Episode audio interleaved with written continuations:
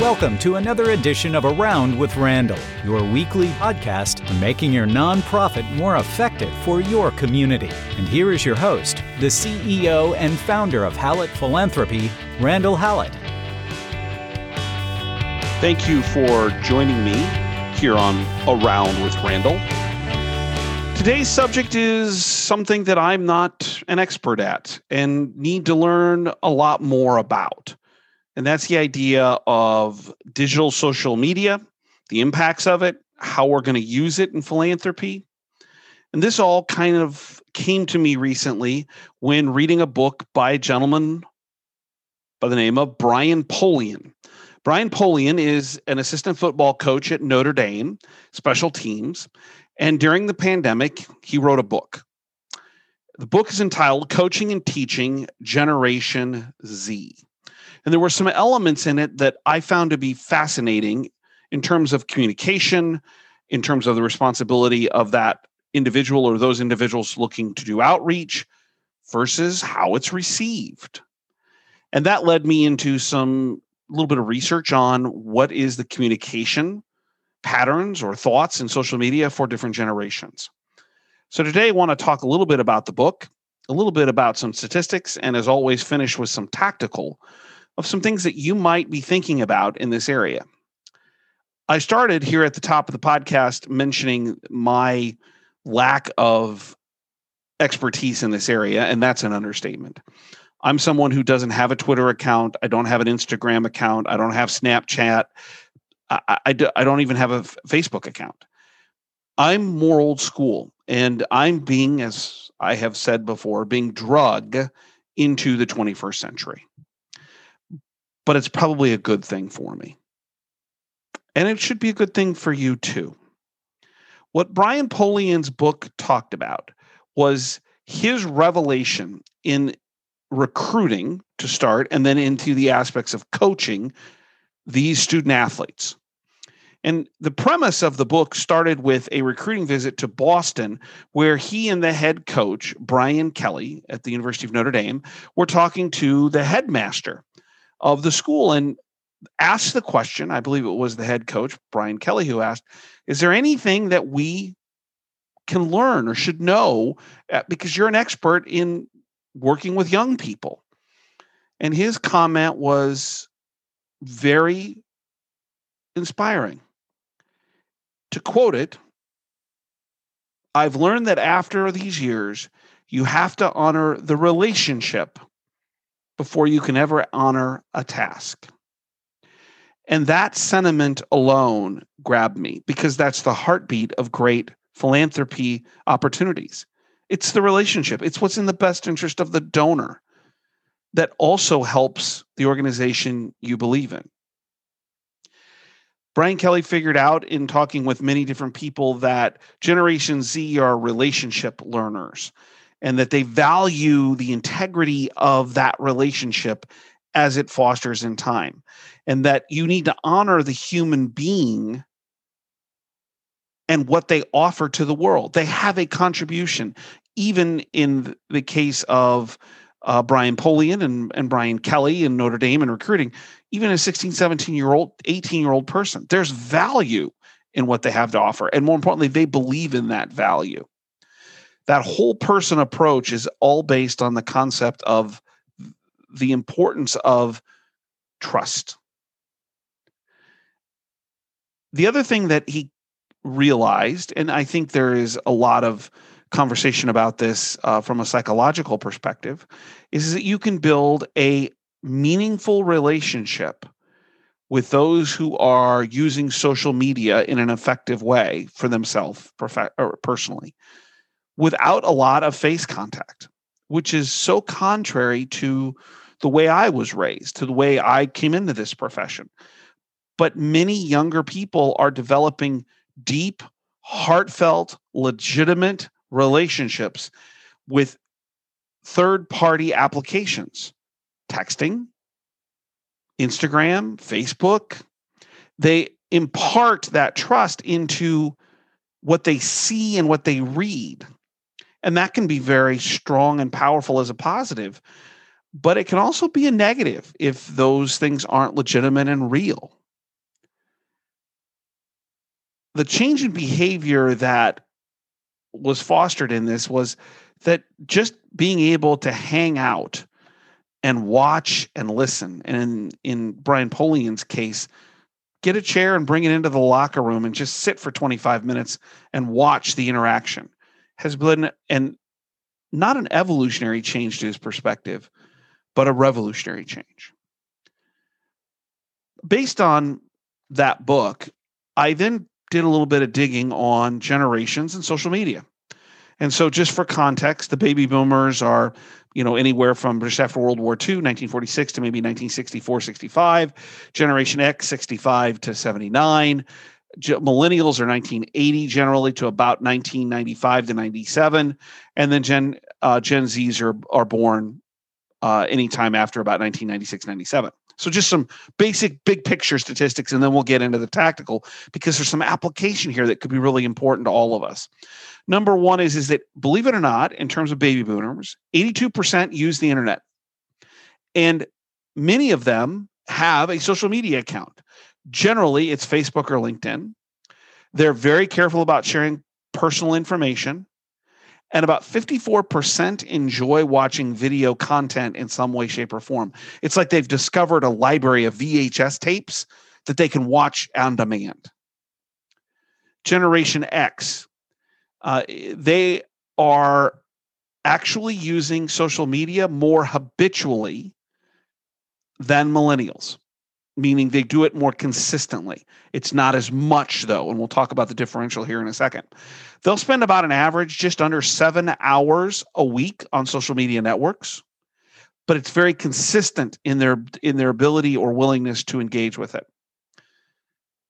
Very few actually share, much like baby boomers, personal information. 24% view this uh, sharing of personal information as okay with the strong majority being no that's personal i don't do that. Or if they do it's in restricted areas. And they spend most of their time connecting to friends and family. Millennials changed the paradigm pretty dramatically. So they were the first generation who basically doesn't remember time before there was social media. And it's a conglomeration of personal and professional information they don't delineate the difference and they give their privacy away like crazy. Facebook is the most popular platform, Instagram shortly there behind. They're heavily influenced, heavily influenced by what others are doing. They'll change their behavior and decisions based on other people's posts or declarations on their social media channels they are so influenced when we talk about purchasing power. 72% have indicated that they purchased something in fashion or a beauty product based on someone else's instagram post. And 84% have said that it's influenced their major purchases when somebody else's what they call user generated content.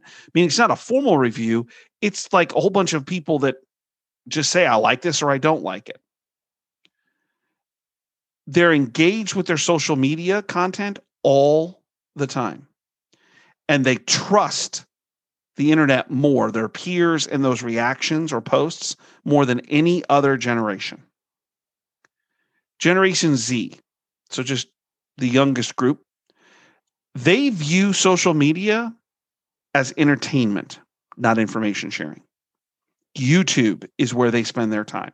They view it as a way of engaging with the world and seeing the world in a different set of eyes.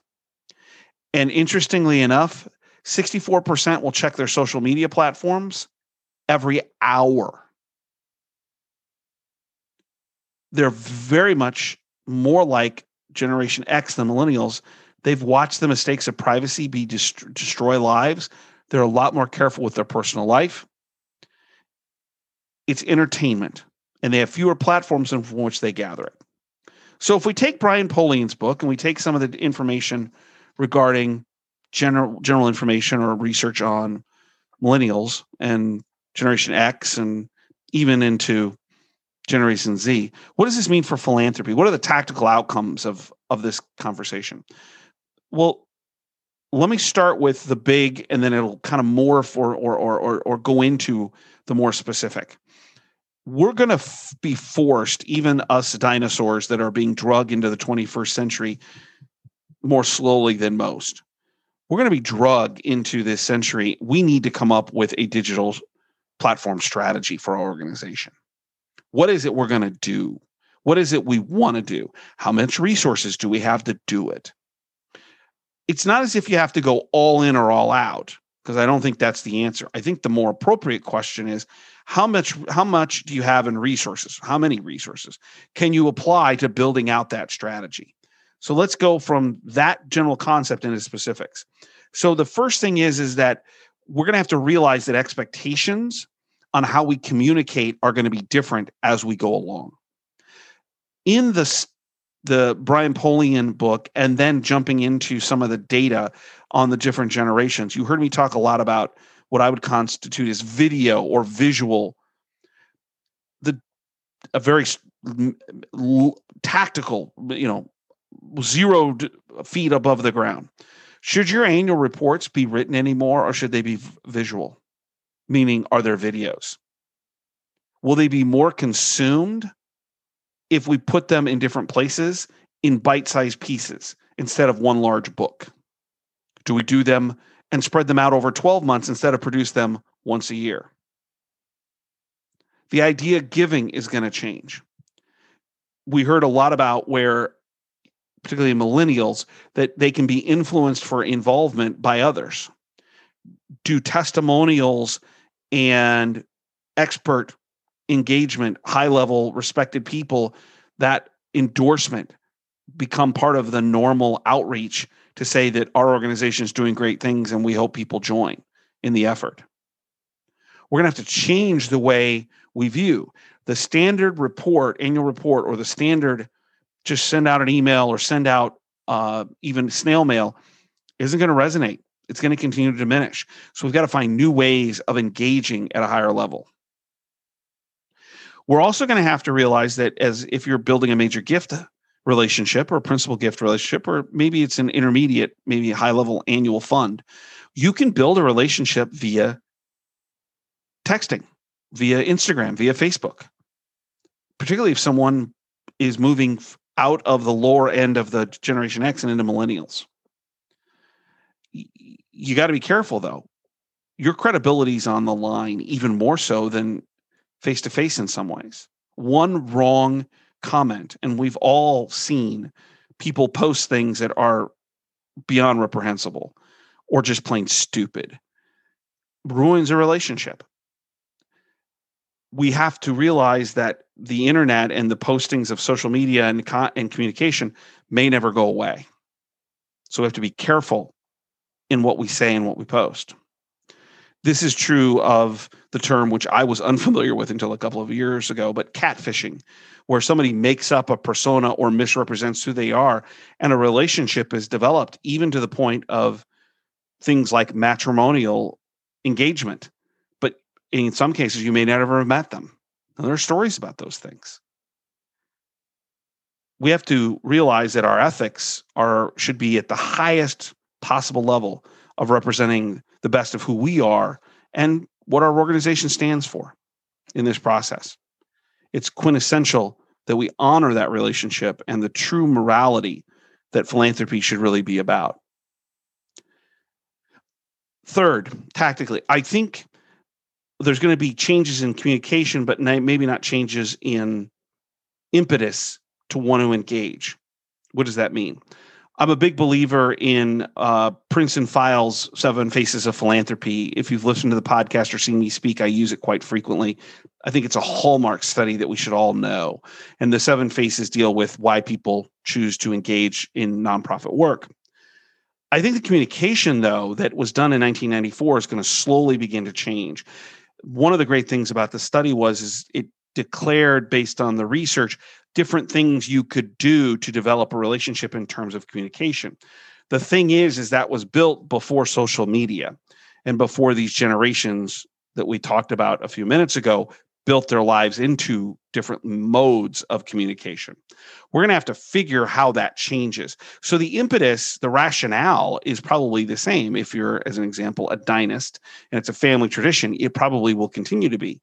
But the decisions that that next generation or two make may be different in terms of how they're communicated with. So it's something to realize that the rationale may be similar, but the way in which we work with individuals might change. I think a very tactical thing is how we qualify people. I'm beginning to see this particularly in healthcare with younger grateful patients and families where you can get a qualification visit and conversation via text. 15 years ago, I would have fallen over dead if someone would have said that's a possibility. But I'm watching the evidence, both anecdotally and from a quantitative standpoint, indicate that we can do more by text messaging, by LinkedIn, by Facebook, and we're going to have to become more comfortable with that.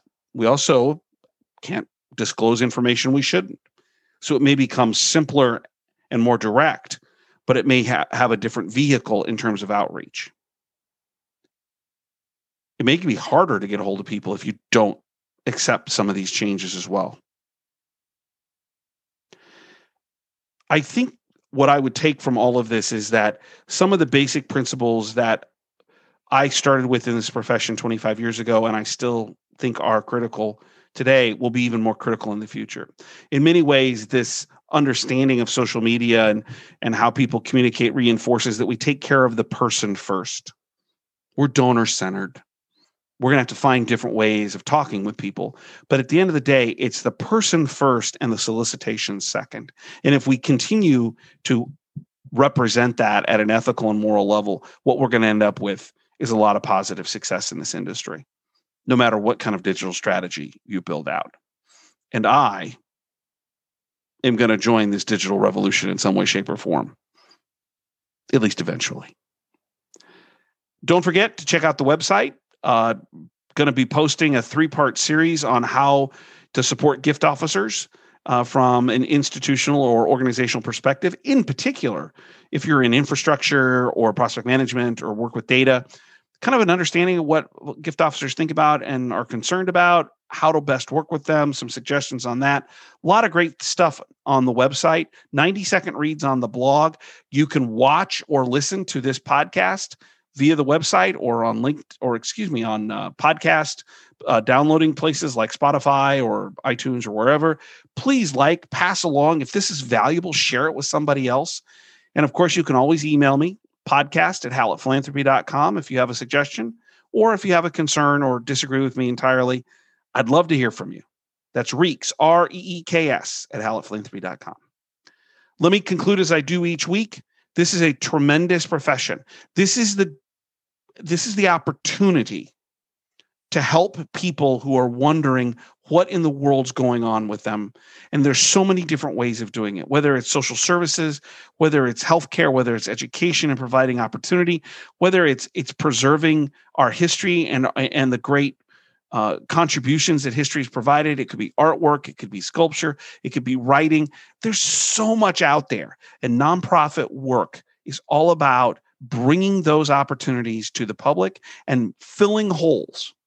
Don't forget, I conclude every podcast with the same.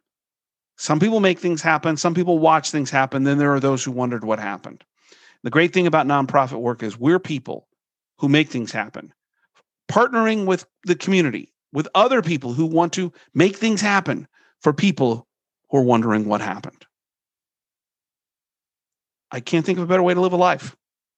And I hope you think about it that way a little bit today and I hope it helps you get through the challenges that you're working through. And I hope today was helpful in the idea of social media. I appreciate your time. I'll look forward to seeing you next time right here on Around with Randall. And don't forget, make it a great day.